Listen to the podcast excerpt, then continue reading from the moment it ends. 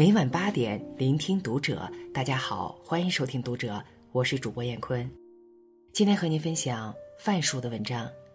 熬夜变傻已被科学证实，没睡好的人脑子里都是垃圾。关注读者新媒体，一起成为更好的读者。没睡好的人脑子里都是垃圾。据二零一九年中国睡眠指数报告。国人平均入睡时间超过晚上十二点，有百分之三十的人每天睡眠不足六小时，而且越是年轻，睡眠越紊乱。八零后最爱失眠，九零后睡得最晚，零零后赖床最久。听多了不要熬夜，早点睡觉的告诫，很多人在短暂的心虚之后，就越发不以为然，看不到直接的负面影响。总有些九零后、零零后仗着自己的身体和年龄，把熬夜当做了家常便饭。可你知道吗？就在前不久，波士顿的科学家们就已经证实，熬夜真的会变傻。人体中每个器官都会产生相应的垃圾和废物，而大脑是其中工作最辛勤、最活跃的器官。按理说，最活跃的器官排泄也应该最勤快。可其他器官都有了排出废物的淋巴系统，唯独大脑没有。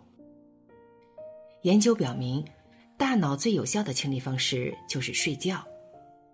只有在睡觉时，大脑才可以利用脑脊液将所有的废物沿着血管清除。除此之外，别无他法。值得注意的是，在这些废物中，就有导致阿尔兹海默病的关键——贝塔淀粉样蛋白。阿尔兹海默病俗名叫做老年痴呆，而近几年，老年痴呆年轻化的趋势已经不容置疑。据上海、天津和广州等一二线城市的调查数据显示，二十年间，我国老年痴呆病患者的平均年龄减轻了十岁，而最小患者仅有三十二岁。瑞典研究人员最新研究还发现。即使对健康的年轻人而言，熬夜一晚也会导致人体血液中的阿尔兹海默病生物标记物增加。说白了，没睡好的人脑子里全都是垃圾。不重视睡觉洗脑，也真的会变傻。熬夜是毒，无药可医。最近，武汉一位一百零三岁的婆婆治愈出院了，医生说，这与她本身身体体质好。无太多基础病有很大关系。网友们都羡慕不已，这么大年纪还能保持没有什么大毛病的身体条件，真的不多见。设想一下，等到我们这代年轻人变老，又会是什么样的状况？头疼、腰痛、脖子酸，就已经是当下生活的常态。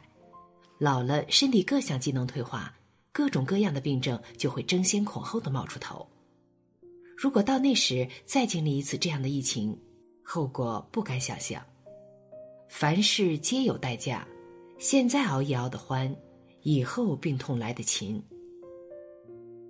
芝加哥大学的研究人员发现，相对于每天睡七到八小时的人，每天只睡四小时的人，血液中的流感抗体只有前者的百分之五十。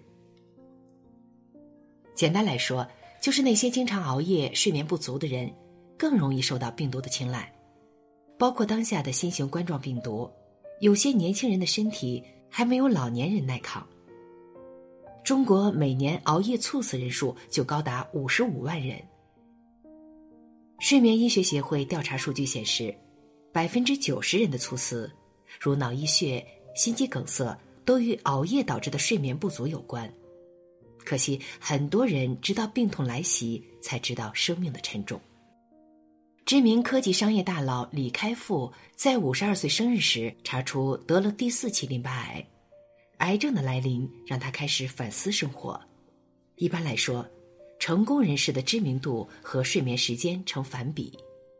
患癌之前，三更半夜回邮件在他的生活里是常态，从不注重睡眠，一个晚上可以喝十几杯咖啡，野蛮提神。他说。比我睡得更少的是乔布斯，后来的事情大家都知道了。熬夜是毒，真的无药可医。一开始不以为然，可等到了某一个临界点，身体就再也支撑不住了。英国科学家贝弗里奇说过：“疲劳过度的人是在追逐死亡，睡得越少。”并不意味着你比别人拥有更多的时间，反而可能让你死的比别人更早。没有一个好身体，你所有拼来的钱财名利都是水中月、雾中花。不要和身体去拼时间，你永远也拼不过。好好睡觉才是最顶级的自律。除了那些真正在认真工作学习的人。很多人熬夜在干什么呢？有个词叫做“报复性熬夜”。即使困得睁不开眼，也坚决不睡；即使不知道做什么，也要拿着手机刷微博、刷朋友圈，直到没有什么新消息可以再出现。或许，不向黑夜多借几小时，真的对不起白天的辛劳。也只有躺在床上，才感觉自己是真的自己。然而。报复性熬夜带来的后果也是报复性的。除了变傻外，记忆力、免疫力下降，精神不济，眼睛过度劳累，内分泌紊乱，脱发、心悸，变丑变胖，乳腺癌、胰腺癌也将一步步侵占你的生活。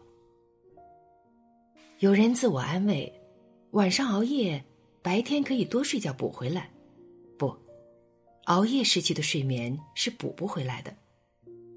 熬夜在学术研究中被称作是睡眠剥夺，各种研究数据已经证实，熬夜对神经、内分泌、血管等造成的损伤，通过白天的补觉并不能挽回，反而会加重这种恶性循环。